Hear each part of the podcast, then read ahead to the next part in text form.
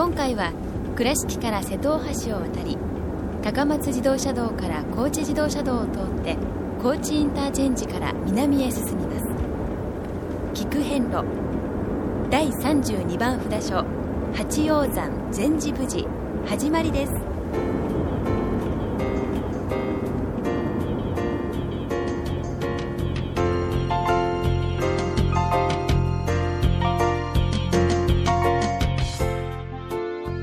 遍路。四国88カ所をお坊さんの先立ちのもと一つずつお送りする番組です。出演は倉敷中島高蔵寺住職の天野幸雄さん。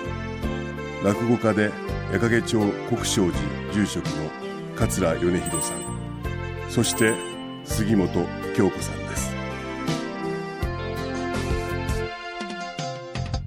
この番組は仏壇仏具の法輪と J チョイス構造寺倉敷倉歯科以上各社の提供でお送りします。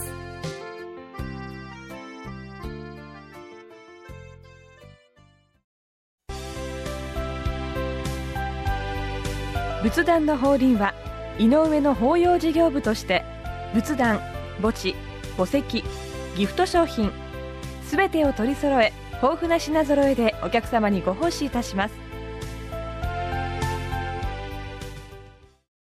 懐かしい昭和の倉敷。美観地区倉敷市本町。虫文庫向かいの「倉敷倉歯科」では昔懐かしい写真や蒸気機関車のモノクロ写真に出会えます。オリジナル絵はがきも各種品揃え。手紙を書くこともできる「倉敷倉歯科」でゆったりお過ごしください。倉敷からお車でお遍路に向かうあなた。車の調子は万全ですか？水島北緑町の J チョイスはあなたの愛車を真心込めて整備点検いたします。安心の車で安全運転。交通安全道中安全はお大師様と J チョイスの願いです。第32番八王山愚問寺院禅寺無事に到着いたしました。はい。はい禅寺無事はい。なんか一般には峰峰寺さんって言われるんですよ。あのね言いにくいので、はい。通称は峰寺様、はい。さえー峰寺様へ到着しました、はい。はい。少し風がきつございますけれども、はい。ここはもう本当に断崖絶壁、えーこの裏戸湾を望むところにねございましてね。はい。あーやっぱしこう海洋ですね、航海安全そういう部分の役割が、あー歴代不幸ございましてね。ええ。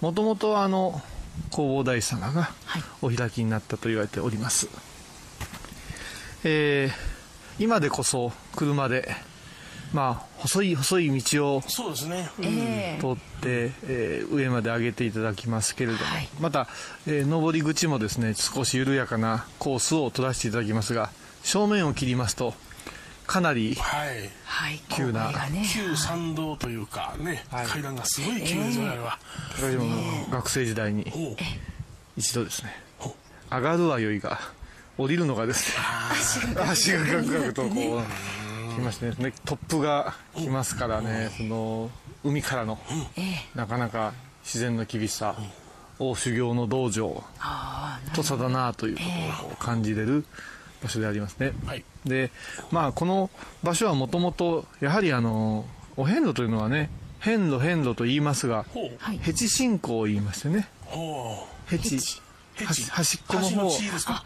あでヘチヘチヘチ、まああの端々をこうずっと歩く、昔は地図ございませんでしょですね。うですから大地と海の境目をぐーっと大回りに歩かせてもらうところにええ。自然の厳しさやありがたさをいただける、ええ。なぜ、えー海を望むかと言いますと、はい。お日様お月様がいただけるからなんですよ。そうなんですか。そう。そこから始まってヘチがか名前が変わってきて遍路。だから一辺二辺の辺ですね。え二等辺の辺です。三角形。二等辺三角形の辺。あれ辺辺橋っていう意味なんですよ。ヘチがあのヘジですね。あの路地の字に変わって、はい。変あれをローって思うでしょ、えあれ変路変路ってね。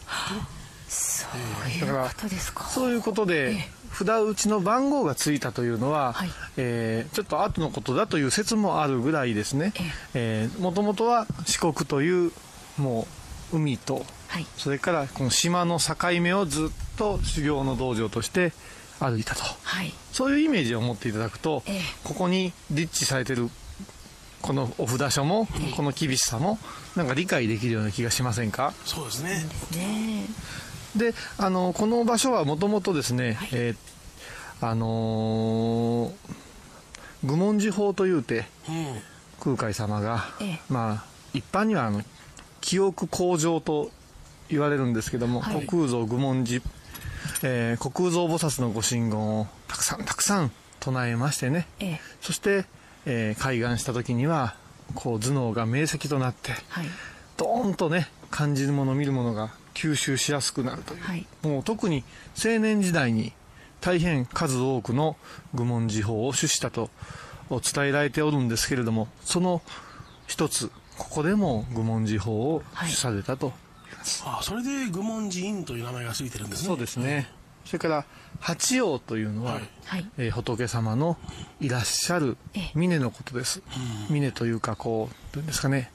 八つの、えーとちょうどこうレンゲのレンゲ、ね、ハスの花を上から見た時のこの8つの花びら、その形を八葉のレンゲ八葉蓮台なんて言いますけれども、八葉座というのはその姿に似てるところを申しまして、はい、ここへ観音様が住しておられるという穂田楽というね、はい、信仰から来ておるんですけれども、はい、そういう意味でここの場所には、えー、十一面観音様が祀っておられます、はい、これもまああのお大師様御作などとも伝わっております、えー、それではこう門をくぐらせていただきましてここはねあの奇怪な岩々がたくさんありますので足元気をつけて、はい、えー、ゆっくりとお参りしてみましょう、はい。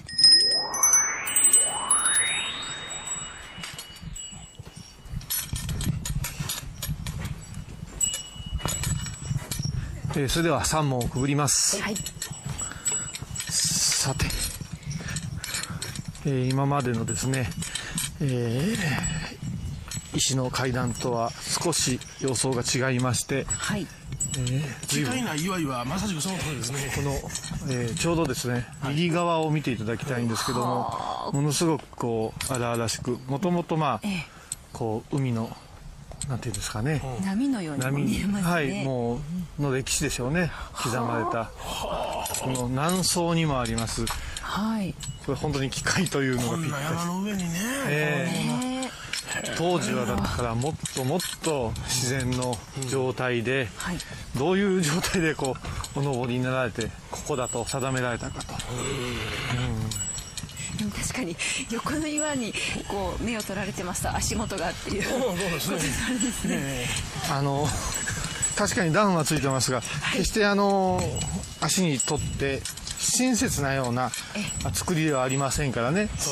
はい。だからこう特に年配の方や足元の不自由な方は気をつけて、杖をつくとズボッとね、はい、取られてしまいそうな感じですね、はい、さてしばし上がりますと正面にですね、はい、本堂それから左にお大師堂右に小堂がございますね、はい、ここにも奇怪な岩が中心にありまして、えー、さて、えー、振り返っていただきますとお見えました。黒潮がですね絶景ですね。もう本当に海上安全ですよ。ね、えー、本当海のすぐそばなんですね。そうですね、えーもともとねあの東いうもう必ずそこへ神仏を祀りましてね、はいはいはい、あの高校の安全を、はい、明かりというのはやっぱり最高の安心を与えるもので、えーはい、えー、特にこの太平洋のね長い長い航海それからまた荒波の中の漁師船がここからのご祈願とそれからここからの明かりでお灯しでどれだけ助かったか、はい、そういうことがこう分かってくるような場所ですね、えー、それでは本堂にお参りいたしましょう、はい。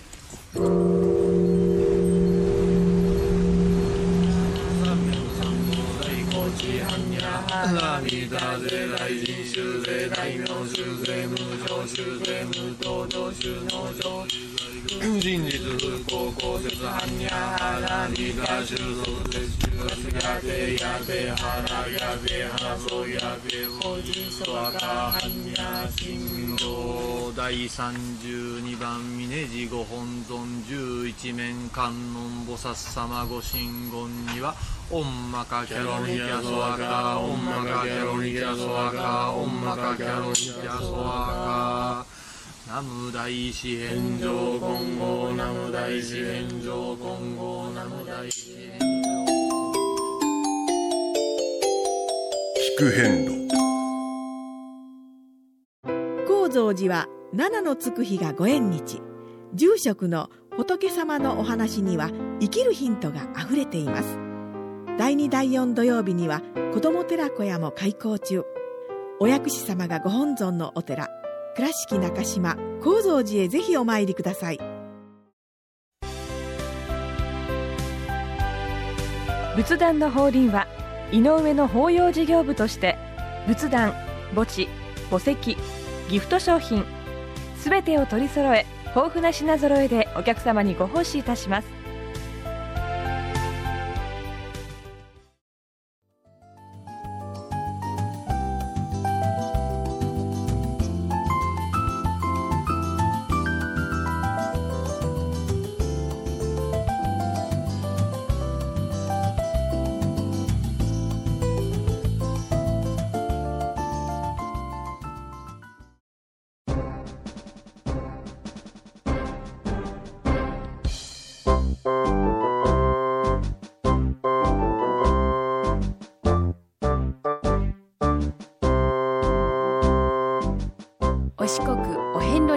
路にまつわる物語今では見られない風景を織り込んで今では語られない伝説をお届けします創作小話「デコボコ同業記」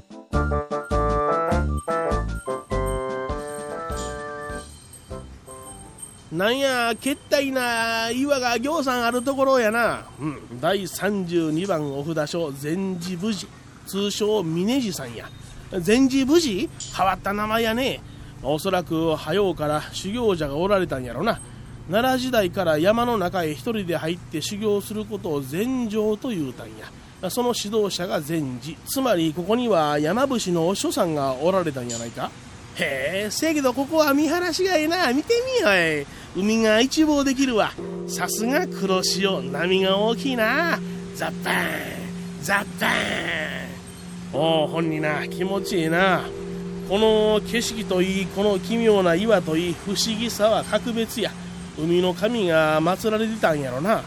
え？海の神か？ああ、山には山の神、川には川の神、海には海の神や。アホやな、滝やん。ここは山のてっぺんやで、山の神やろ。おお、なるほど。ここは山やな。せやけど、海に一番近い山や。海の神を諌める祭壇、つまりやな。海の神に捧げ物をする場所やったと言うた方が分かりやすいか大きな海の中から神さんが出てきはんねん。ほんでな、例えばこの岩に乗り移って、えー、供養されはんねや。ほんだら、この岩がご神体になるやろ。ほら、山のてっぺんでも海の神が祀れるやないかいな。はあ、とても分かりやすい例えを感謝いたします。うん、どこでもそうやで。ご神体や本尊様の奥におられるものを感じなあかん。仏像ならその歴史を知らなあかん。神社仏閣ならそこに建てられた意味を知らなあかん。深い深い世界がそこにある。えー、船、船霊観音？船霊観音？た、竹やん、竹やほんまや。ここは船の幽霊を祀ってはるわ。アホやな、それはな。船霊やれへん。船玉観音と読むんや。船玉ってなんや？船玉様というのはな、船が出来上がった時に航海の安全を願って、その船に来ていただく神様。その船の守り神や。ご神体やお札をきちっとお祭りさせていただくんやで。船玉観音さんっていうのは多分そのそれぞれにお祭りしている船玉様の後押しを観音様にすがったんやないかな。やっぱりこの荒々しい海に向かう者たちの安全祈願やな。あほんに激しい海や、わいらみたいに瀬戸内海か大阪湾しか知らんやつは腰が引けてしまうわ。ああ室戸岬から何か所か海沿いのお札所があったよあああったあった。昔は皆同じことをしてはって海の神を諌める意味と航海の安全のため火を焚いたんや。夜に火を焚いて目印にした。今でいう灯台の役目やな。闇の中に浮かび上がる炎。あるものは海の神を感じるし航海から帰ってきた者にとったらほっと安心の炎やったんやろ。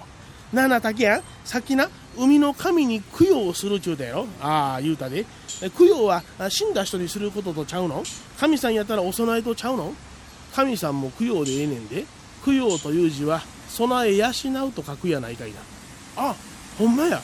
供養ちゅうのはな怖いから備えて迷わんようにたたらんようにすることやないんや。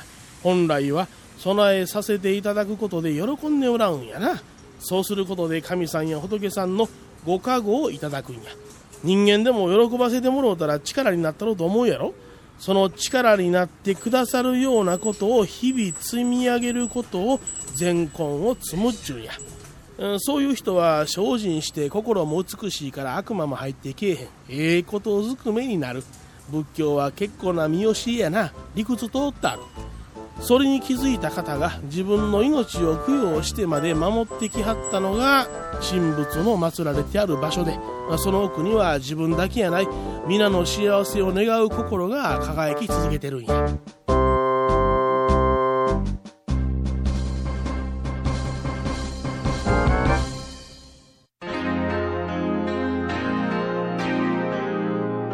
聞く変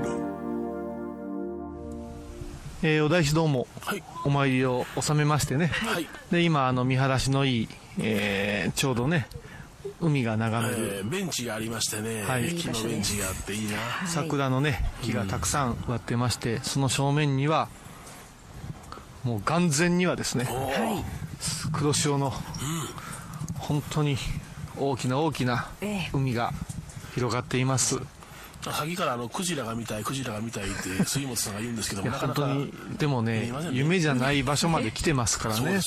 本当にこの南国特有の、ねこう温暖な、はい、少し風はきつございますがね、はい、素晴らしいこう海岸線が眺めれるなって思います、はい、で少しですねえー、っとどちらですか？右側に、えー、首を振りますとですね、あの桂浜がああれがそうですかはい、ですからあの観光のねスポットとしても、この辺り随分あのお参り観光兼ねて、うん、えー、来られる方もいらっしゃいます。あの桂浜と言いますとあの、はい、坂本龍馬ですか。はい。そうですね。あの像があるみたいですな。ああのー、ここね少し振り返ってもらうと、うん、本堂と海岸をこう海をね望める真ん中にですね、はい、またこれ奇怪な岩が。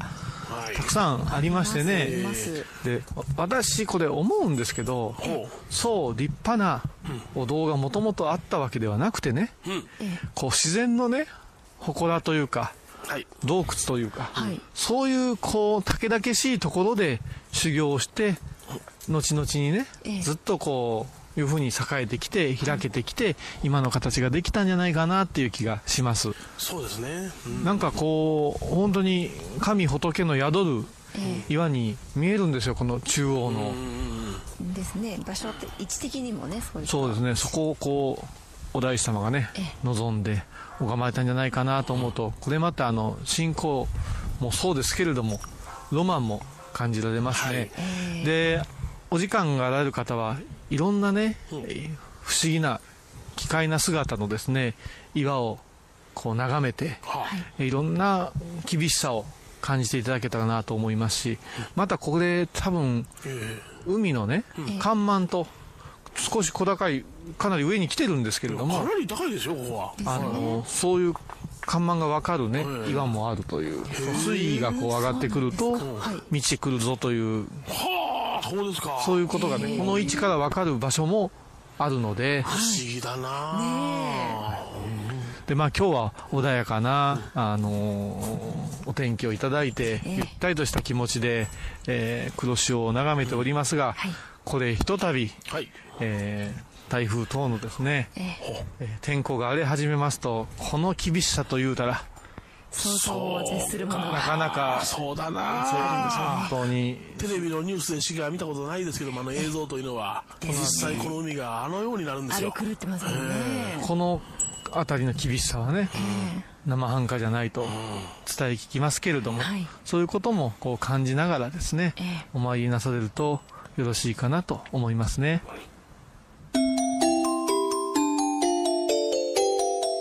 聞く遍路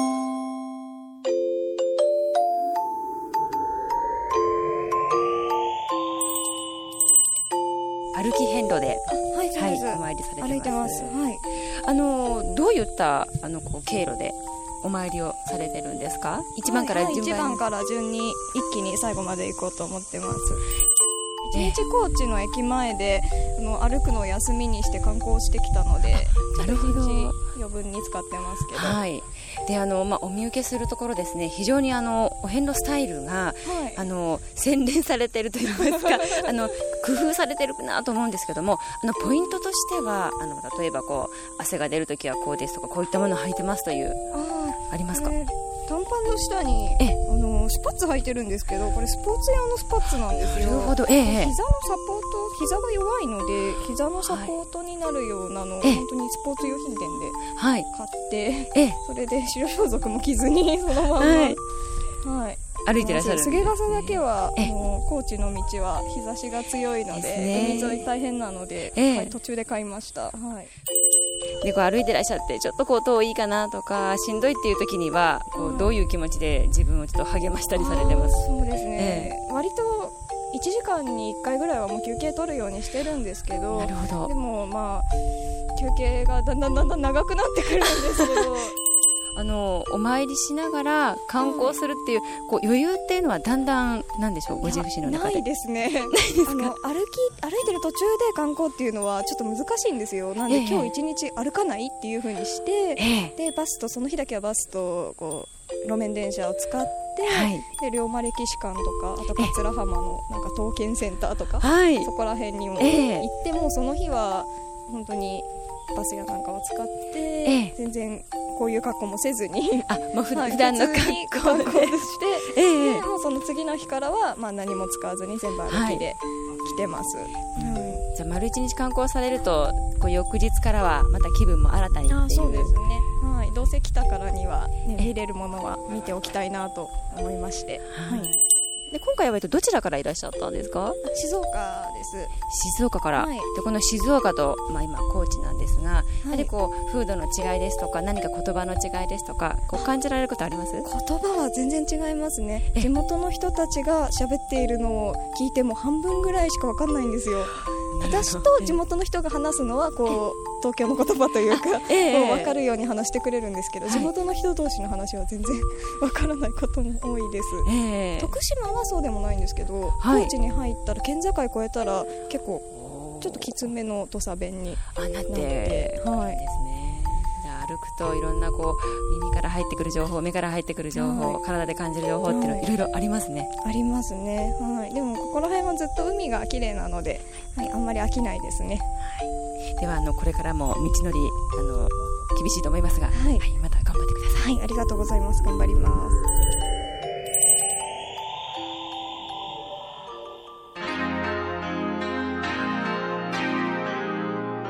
聞く遍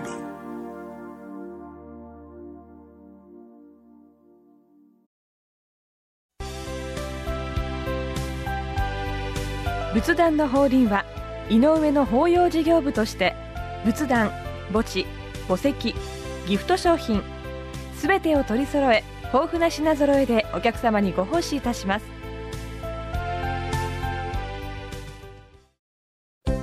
聞く遍路の最新情報や出演者のブログを見ることができるウェブサイト聞く遍路 .com 番組をお聞きになった後でホームページをちょっと覗いてみてください。音で紹介した内容を写真でご確認いただけます。まずは「聞く編ロ」とひらがなで検索。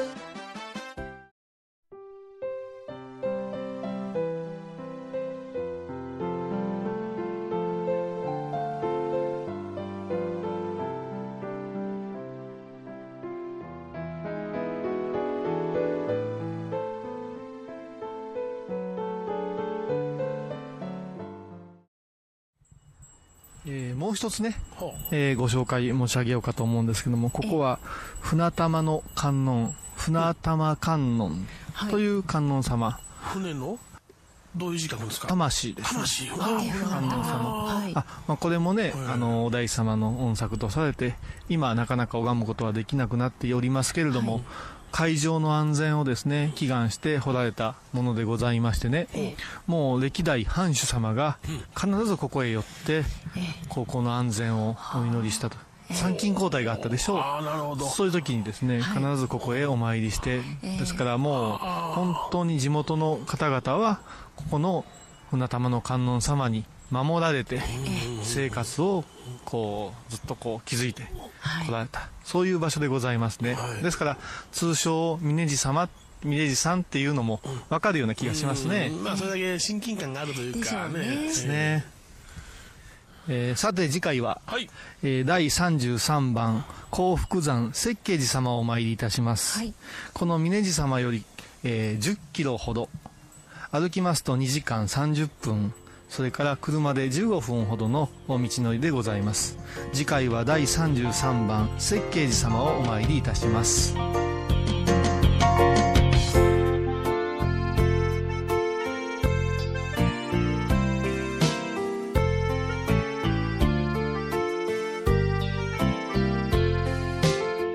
菊遍路。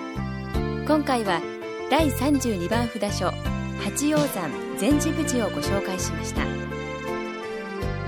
禅寺無事は高知県南国市にあります。では倉敷からのルートです。まず瀬戸大橋を渡り高松自動車道から高知自動車道を通って高知インターチェンジで高速道路を降ります。そのまま県道44号線を南に進み五台山トンネルなどいくつかのトンネルを通ってインターからおよそ8キロの高知新港のところで進路を東に変え県道14号線をおよそ2.5キロで善治口に到着します。それでは次回も一緒にお参りしましょう。